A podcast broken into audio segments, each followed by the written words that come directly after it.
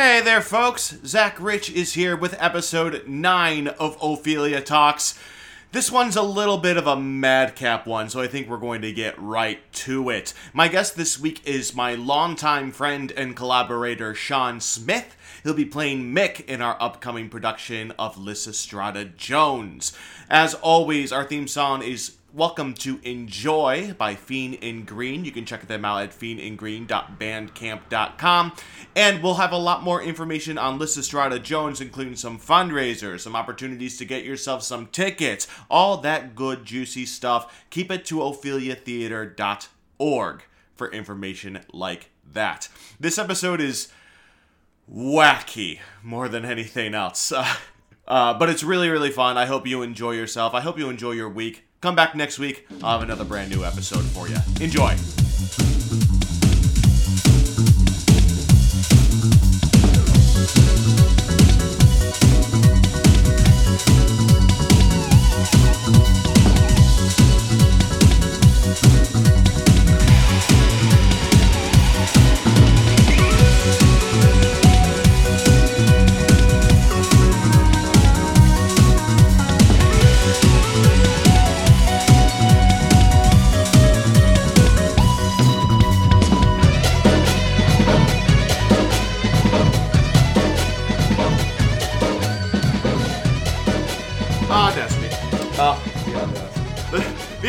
Of the matter. The unmitigated gall.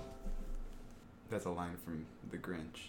The the Jim Carrey Grinch. Mm-hmm, not I to be haven't- confused with the upcoming Benedict Cumbersnatch Grinch. Wait, there's a they're making another. They're Grinch. making an animated one to fit in the Seussiverse. a Seussiverse, I mean, like a cinematic universe of Dr. Seuss stories. I assume that that's what's happening. I, it looks more along the lines of of Horton Hears a Who Right. And and and the Thorax. that's not. That's not how you pronounce that. Ninety-six percent sure that Danny DeVito starred as the Wait, Thorax. is it is it Danny DeVito as the Lorax as Thor? Danny DeVito as a thorax because he's kind of shaped as a whole. That's Like, really as a whole to Danny just- DeVito. That's very bad of you to say. There's a tear in Danny's eye right now. I can see it from here. Yeah, but it doesn't have a long way to go to hit the ground, so it's okay. This is going to be a nightmare. this is all going in. Um, this is how we start. Uh, I don't Social know. justice. I don't know you. Let's pretend I don't know you for a second. Okay. What are you doing in my house? Um, I'm drinking. I'm drinking lukewarm coffee, looking at a still wrapped, still wrapped DVD copy of The Worst Witch, which I, I don't understand why it's still in the cellophane wrapping. Because I just got it because a friend of mine sent it to me uh, after I posted a very sad Facebook message. He was like, "Hey, give me your deets."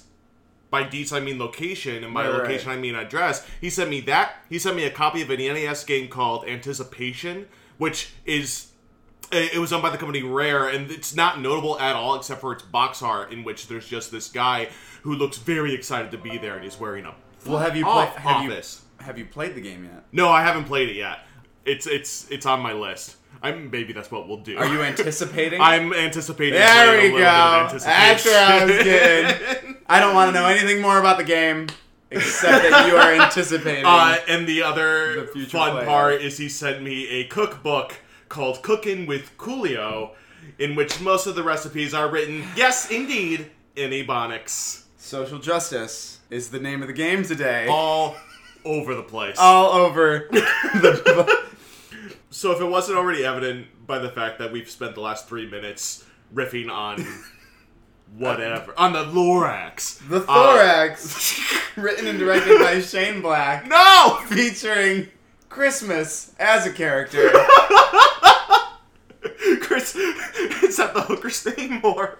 I mean, odds is are that is Christmas the Lorax's body? you keep The saying thorax, the Lorax. I have cut that Because- character out of the film. Oh God, I'm lost in the lore that we've built. Yes, the lore of the Thorax, God damn it. featuring I don't have anything else at the moment. I've I've I've I've Let's- mined this this thing to uh This to this we've we're out of ore here. Yes, we are. Let's tap into another vein. let's Um, because I need to build longest road. Who are you? My name is Sean W. Smith. What's the W stand for? William Wilhelm. No, it's I was, William. I was setting you up to say winner. Wha- ah, damn it. Yeah. Let me give you that one one more time. Okay. What does the W stand for? William? I No! Hold on, one more time. One more time. Set it up one last time. what does the W stand for? Wiener. As in the winning politician who sent his wiener. I don't think he's much of a winner anymore. No, probably not. He's a bit more of a wiener. Do you think that he was born and like they were just like, you're gonna send a picture of your Johnson? And yes, we see the irony of calling it a Johnson when- when, when- your name is Wiener. when when God was shopping for parts to build his Anthony Wiener, he thought to himself, "All right, Mm-hmm. name. Well, let's not be ironic with this one. it's kind of on the nose. My name is. Who am I doing right now? Who is God in I this think in this I final think film? God is the dude is is Wilford Brimley. Yeah, just So about. My name is God. My pancreas doesn't work anymore. Now here's the thing: it's 2018. Does anybody remember Wilford Brimley, or did we just do a deep enough cut? I think somebody remembers. Somebody. Wilford Well, we do. We do. I think someone out there. We're does. so off target here. My name is Sean W. Smith. I will be playing Mick in the upcoming production of Lysistrata Jones, and we're here to talk about social justice. Did you hear that? Like the train just got back on the tracks. Choo choo. We're gonna go back off. Off Don't we go. This is gonna be an open world exploration, much like the Spider-Man 2 game for PlayStation 2. Um. So we're old friends. Yes. Is what I've been trying to say this entire time. Mm-hmm. Uh, we went to college together. Conledge. At where was the university at Buffalo. Buffalo? Buffalo. Uh, which is where you're from. And you've had a heck of a year already. Oh, you just got back from New Mexico doing first date. Yes, I did. That's where you were. Playing, playing the, the the plucky Jewish protagonist Aaron. Just face yourself a little closer. To Okay, yes. There you go. Also, protagonist is an interesting word for a, a show like First Date, which is written by three straight white men, Mm. and it's very evident in the writing of the show that it was written by three straight white men. Yeah. No, it's a very cute show, but it is clearly lacking any sort of uh, female voice. Welcome to the pooping on first date corner. Well, I think it's an it's a very pro- proper, appropriate segue into what show we're about to do. Yeah. which has a hugely strong female voice. So I spend the entire time during this last contract thinking about that while I'm sitting there saying lines that I definitely don't fundamentally agree with. but that's not my job. A, Indeed. that's a Mark Hamill moment right there. And Lysistrata, it's it's really exciting, even for a couple of straight white men like us. We're going into this show that's very heavily into the idea of feminist values, female equality. Our production team, with the exception of myself, is all female. which some might venture to say the production team's all female. That's nice of you to say. I'm gonna ask you to leave in about 20 minutes and never come back. Sean is no longer my friend. My new friend is The worst witch. this Tim Curry in The Worst Witch. Yes, no, this it's I'm, I'm extremely excited to get working on Lysistrata Jones. It is so much fun to listen to, but also the writing is so witty and clever, and does keep that that very strong female voice first, which is in even in shows that are female driven, like Wicked or or uh, I'm trying to think of any other example because Broadway is typically not female driven. Mhm. It's just sadly not. You can tell that there's not as much of a female voice in the actual writing. It, yeah, it's exciting. Uh, I think I think Douglas's libretto to this one is just really really strong. When when Chloe and I were talking, and you'll hear this episode. We're recording this episode before the Chloe episode goes up because I'm away on vacation. But you'll hear this in the episode. We talked a lot about how uh, Lysistrata approaches the world with just this overwhelmingly positive bent, and on the other side is Mick, who's here to partay. I mean, Uh, I ask you this question knowing full well how you were in college, but how much of Mick is in Sean Smith before we even get started?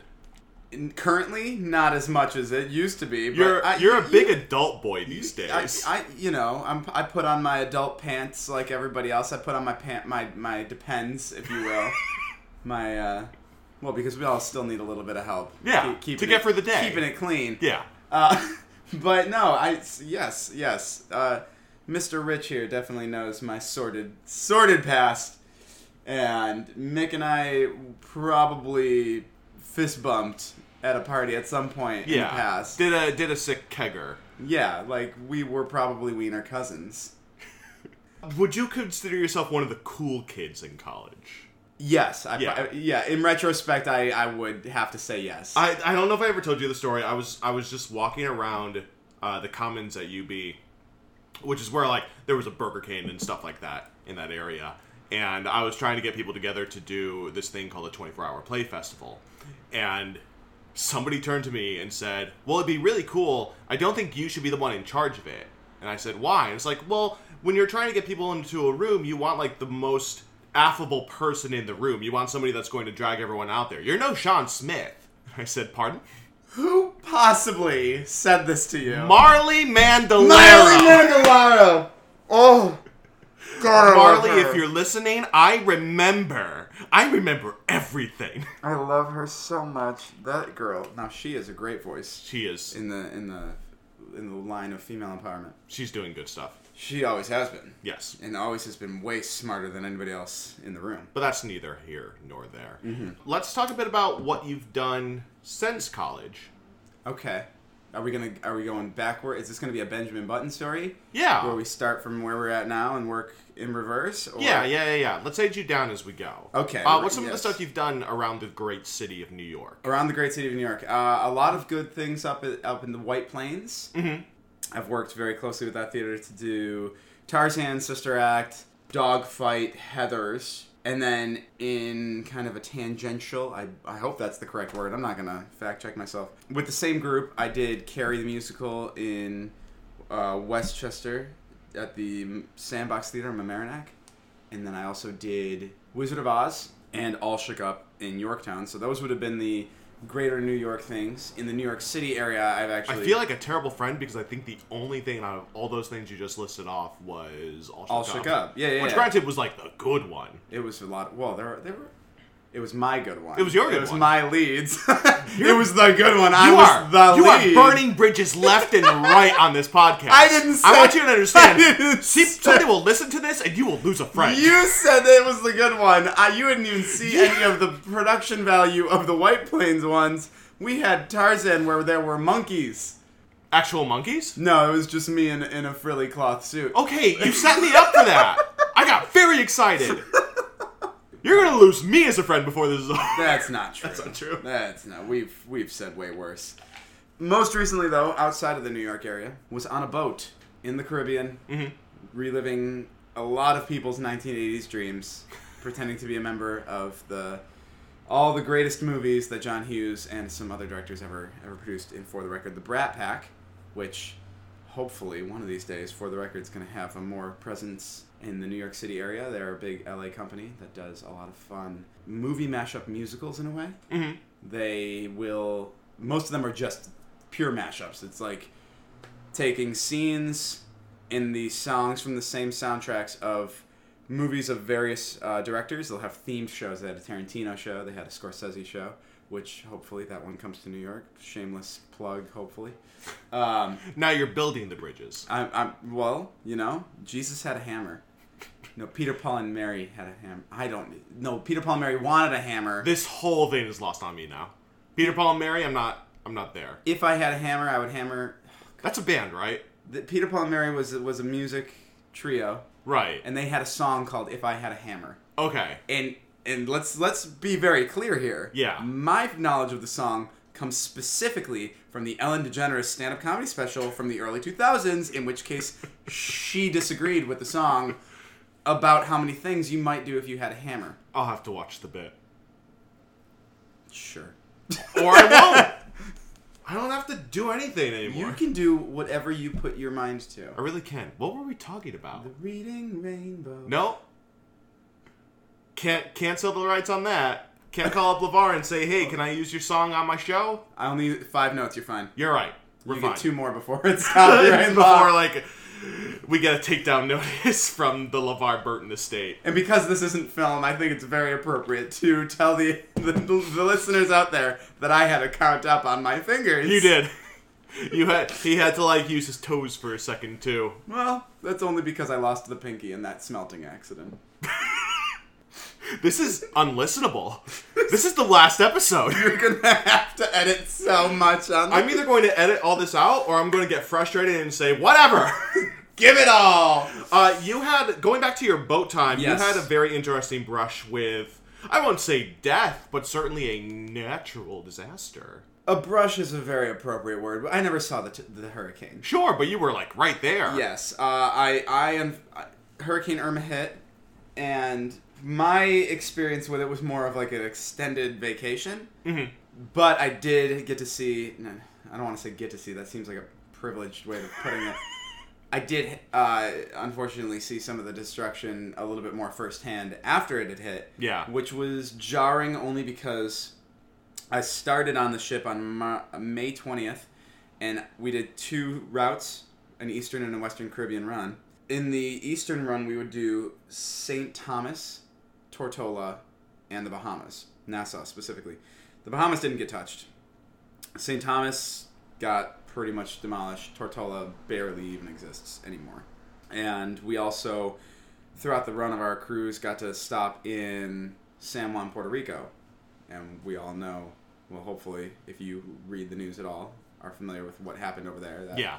Their infrastructure was already crumbling, and then to have that disaster come and hit, and then have um, various American leaders having the responses that they did to the. I'm not going to get too political here, but it I it was the first time that I started realizing that any kind of money that I had that I didn't need, I could start giving, and that was for for a little while. There was my my push. I was always trying to push uh, hurricane relief donations over there, and I still do. They still need help. There's a lot of rebuilding that's not happening in San Juan, Puerto Rico, so donate your money. That's really wonderful. Go to AmericanRedCross.com. They'll they'll allocate it for you because they're smarter and they get paid to do that. That's true. um, that. no, we had a great time. During, I mean, hurricane ruined a lot of lives, but I had a great week and a half. Is is the joke? We we waited it out in Cozumel, Mexico. That's what we did. We That's- we stopped in Miami, got the people who needed to get off the boat off the boat, picked up more passengers, and said, "Come on, we're gonna go be safe in the Mexican sun." It's very cool seeing just how impromptu your entire ship's crew was uh, handling that situation, both for the passengers, for people in the area. Yeah, You when you were you were you were calling me uh, pretty often throughout that entire process, just checking in to make sure that you were safe and everything. And like, it sounds like you were all making the best of a really terrible situation, Mm-hmm. uh, and that's respectable. Yeah, what, what was nice too is the crew. Obviously, we're, we're we live on the ship, so they could take us wherever they want, and no one's that bothered. The guests, we were all terrified on Wednesday morning when we found out that they had to end the current cruise a couple days early, and then and then pick up random passengers who just had nowhere to go, Sure. and then couldn't tell these people who were on the ship with us when they were coming home because all of the flights have been canceled out of Florida. Um, the only way you were allowed off the ship as a guest was if you lived in Florida and can get back to your home because you needed to board it up or you had family, something like that. But if you couldn't get out of Florida, they weren't letting you off the ship out of safety concerns.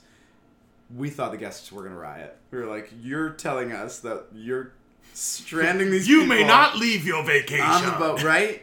In a weird, in, a- in a weird way, and uh, no, everybody was very um, grateful the whole time.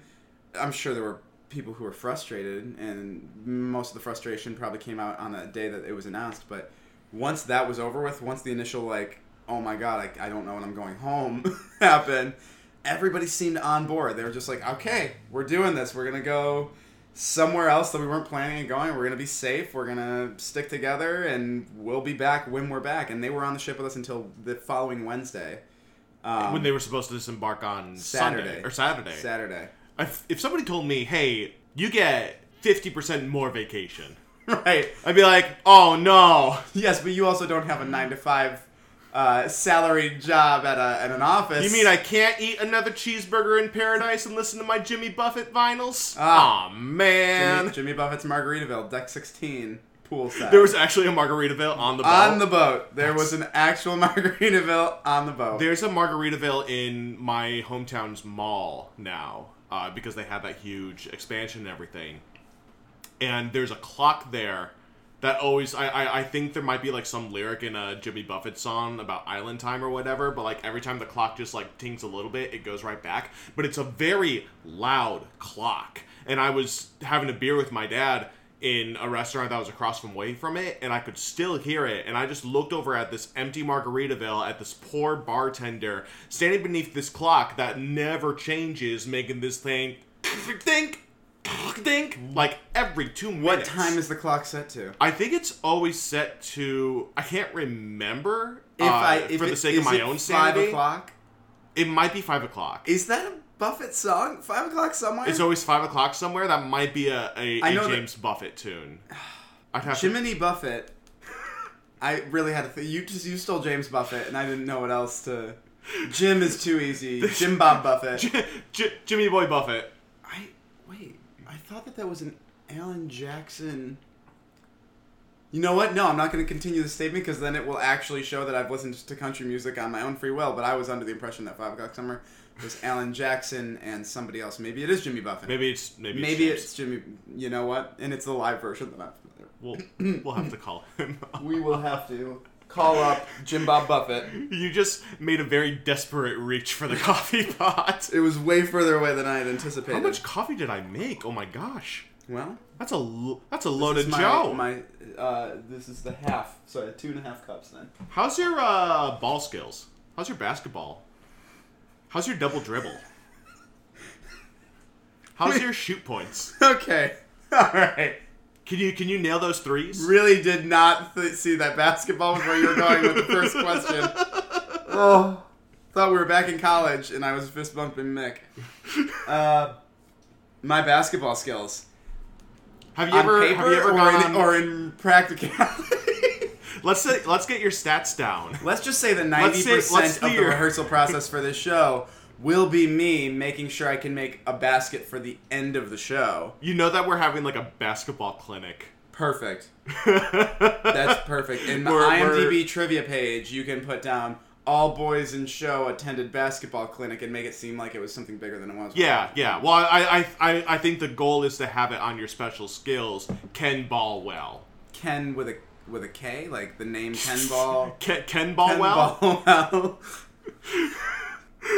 Yeah. But, like, yeah, Ball- Ballwell's the last name. KanJam ball well. KanJam. Now, if somebody wants to make a musical based around KanJam, Based on fun time. I don't need any clinics. I will slot that every time.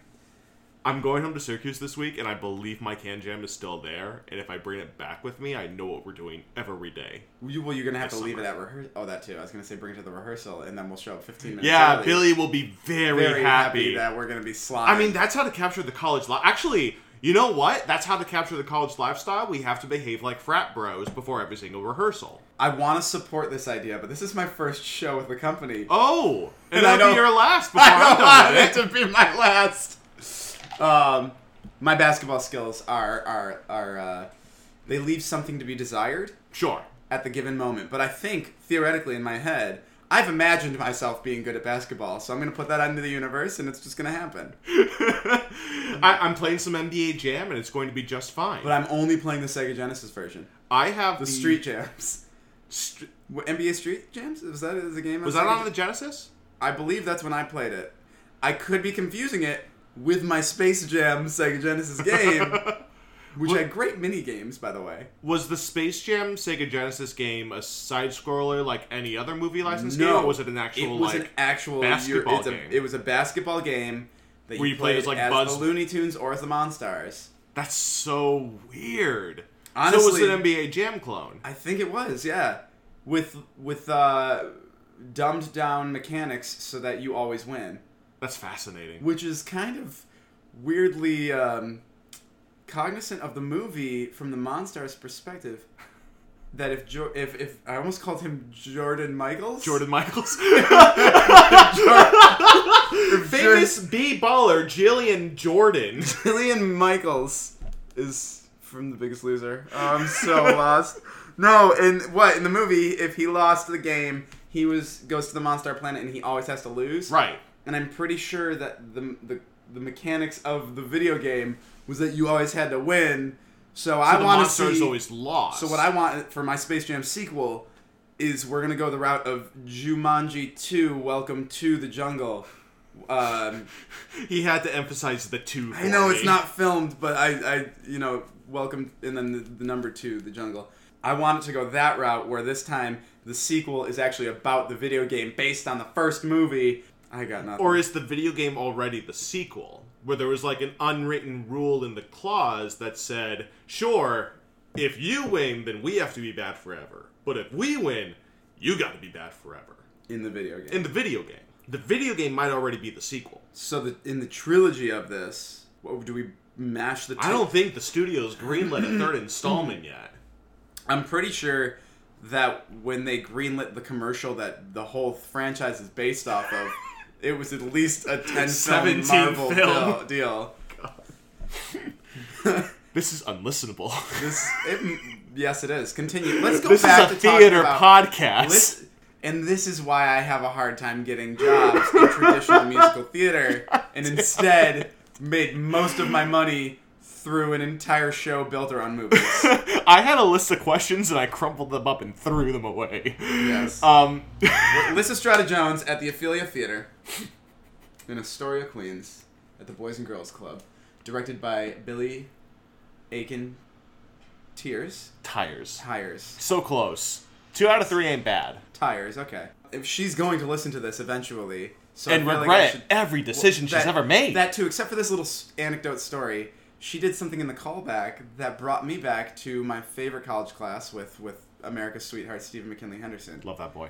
Um, who you will most notably know from the movie Lady Bird. Currently, uh, You haven't seen it I yet, haven't right? seen it yet. He says in the movie, I think I told you this last night, but he says that like his catchphrase, the thing he says every single class to every single actor he's ever worked with, don't make it right, make it true. Amen. He said it in the movie, and I literally grabbed my friend's arm and said, "He's speaking to me." Um, Hello, Mr. Truck. wow. Can't edit that out in post. nope. Um, he also m- mostly known from uh, Tower Heist, directed by notable sex offender Brett Ratner. He would do this thing. So he gave me a couple scenes from a from a great play called "The Sign in Sidney Brustein's Window" by Lorraine Hansberry. yes. I'm amazed that I remembered both the title and, And the and the author. Yeah. But he gave me a couple scenes from that, and the first day he had me do a monologue from that monologue from that play. The group before me had their faux set set up with mats and chairs from the rehearsal studio space, and he says, "Go on that, do the monologue." And then, so I stand up, I start looking around the room, trying to like gauge my set, and he's like, "No, don't look at it, just use it. Just get up there, use the set, and make it a part of your world." And so, just like I think I was probably hungover, but I went For the it. callback? No, this was for Oh, for Steve's class. Steve's Okay. class way back when. So I went for it full out, and he jumped out of his chair in his in his tracksuit because he always wore the same Yeah. sweatpants tracksuit. Jumped out of his chair of excitement, got up. I thought he was going to do the scene with me at that point. the reason I tell that story, he got up so excited he never gets out of his chair unless he's really ready to do This some, I know, do yes. some quote unquote acting. During the callback, Billy did the same thing. She leapt She out of her leapt seat. out of her seat Yeah. to get up so that her and I could start vibing, and then like I think we start did like kind of like a, a wrestling kind of standoff for a moment. But you a, you both kind of way. started circling each other, and I was just waiting to see which one of you would grapple first. it will it will always be her. I feel like 95% of my job as her assistant director for this project is going to be like fastening her seatbelt during the rehearsal process. Get one of those uh, those those. Uh, Get her like a little Leashes? booster seat. oh oh, I was thinking about the leash that they put on kids these days. those days. things make me really mad for the kid or for dogs. for the for the kid. Uh, why? I don't know. It just seems inhumane, I guess. For the sake of this being a publicly broadcasted podcast, I'm not going to continue my thoughts on whether or not children should be leashed up or even caged, for that matter. Welcome to episode nine of Ophelia Talks, where Sean burns every bridge he's ever. Not every bridge. I have a couple friends who also don't feel comfortable around children. Children are wonderful. Gosh, I want to tell so many stories right now that I just won't because they're not suitable for a public audience. For the you, correct, correct, correct. Moving forward, so we're yes, I'm very excited to get working with Billy on this, and it's gonna be fun playing Mick. Um, would you classify Mick as a villain? I I don't think this is the show that has a villain. He would be the antagonist. He's I very guess. antagonistic to Lysistrata because a lot of his wants and desires run parallel to hers. But I think this is more of like a Winnie the Pooh kind of no antagonist story where nobody specifically has any villainous wants or needs and everyone's living for their own selves. To be honest, I don't remember the episode of Winnie the Pooh where where Kanga was trying to withhold sex from That's definitely not where I was going with that. okay. When you list, except for the 2011 Winnie the Pooh movie, there's never really an antagonist in a Winnie the Pooh story. you okay, know? I understand what you're saying.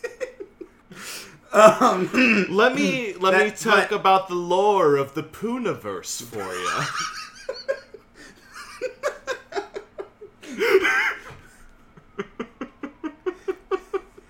so so we so so Mick is the antagonist in the sense that if you have to classify somebody in this piece as an antagonist, yeah, it would be him. I I think he is yes. Okay, sure. yes. If you want to approach it from that Yeah. angle, if we're if we're using Lizzie as the protagonist, period. Yes, Mick would probably be the closest thing to an antagonist Right, right, right. over this story. I'm excited to to go back and exploring the kind of you have These to. police sirens! This whole thing's unlistenable! Sorry, you were saying. I don't know. I think it's the sounds of New York. I, some people uh, romanticize this. Yeah. We're actually in trouble right now. There's a gentleman with a gun right behind you. They're coming for us. Can you work with me? I'm Can you play with me I'm, I'm trying to yes and, and I, I didn't have It's any. It's easy. You say yes. Help, and help. yes, See? This is Improv 101.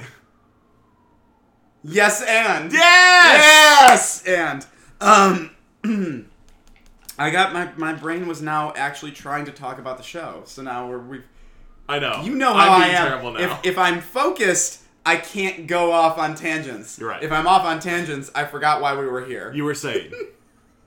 So I'm excited to get back into having to play a l- not exactly likable character Mm. and find the ways to make him. I mean, he, in my opinion, he is the thesis of the show because he's the only one who, from point A to point B, has to make a complete 360 change by the end.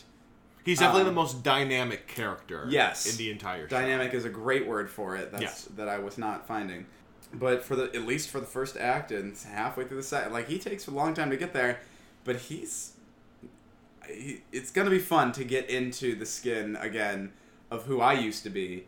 Before we started recording this, we had had discussions already about social justice and the idea of consent uh, and the idea of um, sexual abuse, sexual um, using sex as a power tool, weapon, I guess. Yeah. Yeah, and and this past year, obviously, as a mainstream, this past couple years, but this past year in general, as a mainstream discussion, it's been so prevalent. I instead of trying to just jump on the bandwagon of, yes, you shouldn't do this and you shouldn't do that, decided to finally take a look back at my own past of what I used to do, or how I used to be, and Aziz Ansari is a good example now about this this discussion of what is right and what is wrong and what we expect as a society.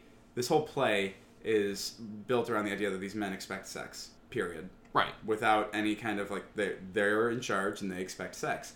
Um, Aziz Ansari goes out on a date and without having getting too far into this because I don't know the political standings of everybody who's involved in produ- producing. And this is all alleged. This stuff. is all Let's- alleged- this let's is all alleged stuff. It's all alleged. One hundred percent all alleged stuff, and this is all my personal opinions on the matter. No, Sure. nobody else. His behavior, his alleged behavior, sounds to me like traditional.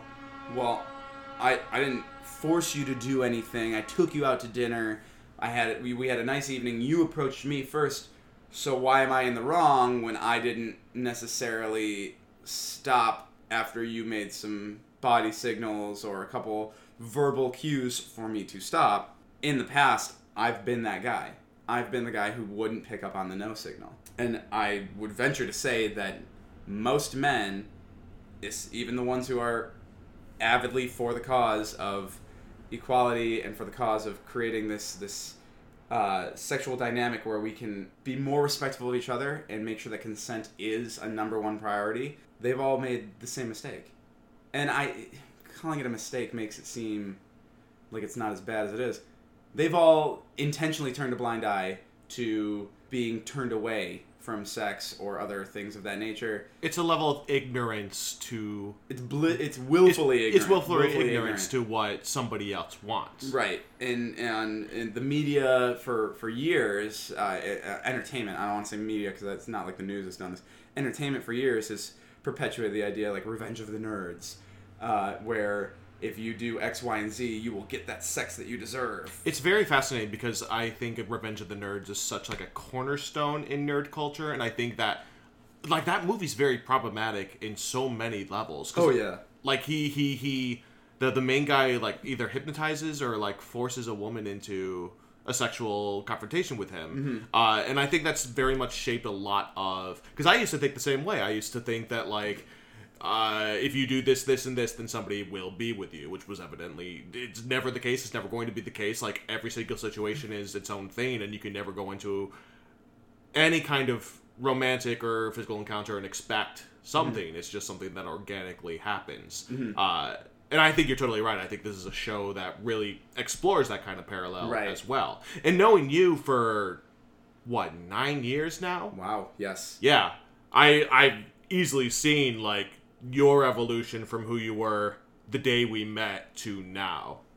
And you're a much more controlled person now, and I'm very excited to see I'm the second gen Pokemon evolution version of what used to be just a little Geodude punching away. I had a lot of nerdy thoughts right now because you used Pokemon generations in the wrong term, but I'm Or, or yeah, honestly, slide. Ge- Geodude never evolved into a second gen yes. Pokemon. Graveler is a first gen Pokemon. So is Golem. yes. I'm, I'm so glad sorry you know. It's for- okay. for ru- uh, I I- that's beside the point. I going think back on topic. this episode is terrible. Uh, I I think you're totally in the right mind space, and I'm really excited to see what you bring into the room with that kind of knowledge on hand. Especially because Mick is very much like a, it's a lot of you in college, not Right. you today, Right. but knowing you, I'm very fascinated to see what you get and what you gain out of this process. It's it's 100% the reason why I'm so. I mean, not 100%. I want to do this for many reasons, but it's the primary reason I'm so excited to get working on this particular project is to explore the old mindset and how it became the new mindset from an, a weirdly outsider perspective. It's almost like taking uh, myself out of myself, taking a step back and looking at my own timeline. Mhm. I feel like the way that I'm speaking right now reminds me of Jim Carrey speaking in the Jim and Andy documentary, where it's a little bit too pretentious, but that's okay. We're we're going with it. Introspection is important. Great documentary. Watch Jim and Andy on Netflix. It's on my list. It's so good. Um, that having been said, but yes, I you know this this idea culturally that sex is a reward and that intimacy is the only way to feel validation, which now that might may have just taken us in a whole different turn Ballpark, sure. ballpark, but that that would be another thing that if we're if we're analyzing what I'm gonna hopefully bring to this role or what I'm gonna explore in it, that is a very personal thing for me. Sex was validation. So Yeah. if, I, if I didn't like myself and could convince somebody else to have sex with me, then surely that is some sort of validating of my own internal struggle of wherever I'm sitting looking in the mirror. Which, spoiler alert, not Let's- not reality. Yeah. Not- oh, not- okay. I thought you were about to spoil the show. no, no, no. Spoiler alert for me. Yeah. And for where we all, I think, are going as as uh, cognizant beings. That's not how it works. No, it's not. Uh, but that's where my brain was for years, and I'm sure that's where a lot of other people's brains, people who are not obviously um, Harvey Weinstein style sexual predators, but are more along the lines of the Aziz Ansari allegations of, well, I did X, Y, and Z. Now I need this validation to prove to myself that I'm worth something in this world. there's plenty of guys who will also understand that mindset and need to remember that sex doesn't belong to you. It belongs to whoever's offering it to you. Yeah. and, and vice versa. Your own sex belongs to you, not somebody else's. Your own body is. I don't know where I'm how, how to phrase the next part of this, You're but I just think, I, think you, philo- I think you understand where I'm going with this. Like, consent is a two way street, and this idea that you are owed something for being a decent human being has to be thrown out the window I couldn't agree with you. being more. a decent human being should be the bare minimum at this point and wanting to be better shouldn't be in regards to getting something from somebody else it should just be wanting to be better for your own personal um, merits for your own personal for the sake of looking in the mirror and validating yourself as opposed to needing somebody else's validation I'm very excited to see what you bring into the room with that kind of mindset. I feel like I've said so many circular thoughts right now, and now let's bring it back to a joke. Yeah, like people suffered through 40 minutes of just us goofing around, and there's the three minutes of the good stuff, and now we Right, can end things. Exactly. Uh, I'm so excited to work with you again. Same, dude. I can't believe it's been. What was the last thing we did together? Threepenny? sort of. And this is actually, I'm glad that, that we're talking about this because we've talked about that we've known each other for so long. Right. Uh, you mentioned it earlier. The last thing that we worked together on was the 24 hour play festival. That's right. And I think that is something that we have to talk about. Oh man, we've already gone so long. I think I'll just have edit, you back you on the can show edit. someday. You can edit. I love you. I love you Uh, completely and totally. I can't wait to get to work on the show with you. I can't wait to see what you bring into the role. I can't wait to I'm- re-record this whole episode because you're gonna go through it and be like, I can't possibly edit any of this. This is the last. Like, I'm not getting a renewal here. It just stopped. Wait. Done. Okay.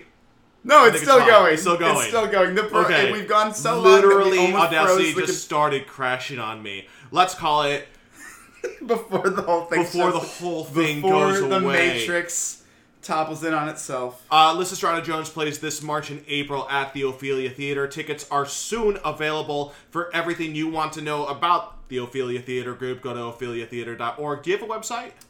www.shawnwsmith.com. If you want to know more about S him, H A W N phonetics.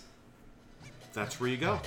Uh, for Shawn Smith and myself, my name is Zach Rich, and this has been Ophelia Talks.